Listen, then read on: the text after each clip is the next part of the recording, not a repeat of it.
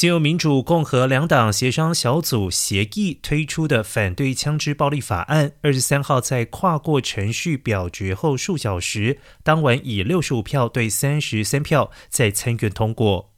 这一项在一个月前似乎不可能会过关的法案，也为国会通过对抗美国对大型枪击事件的法律扩清了道路。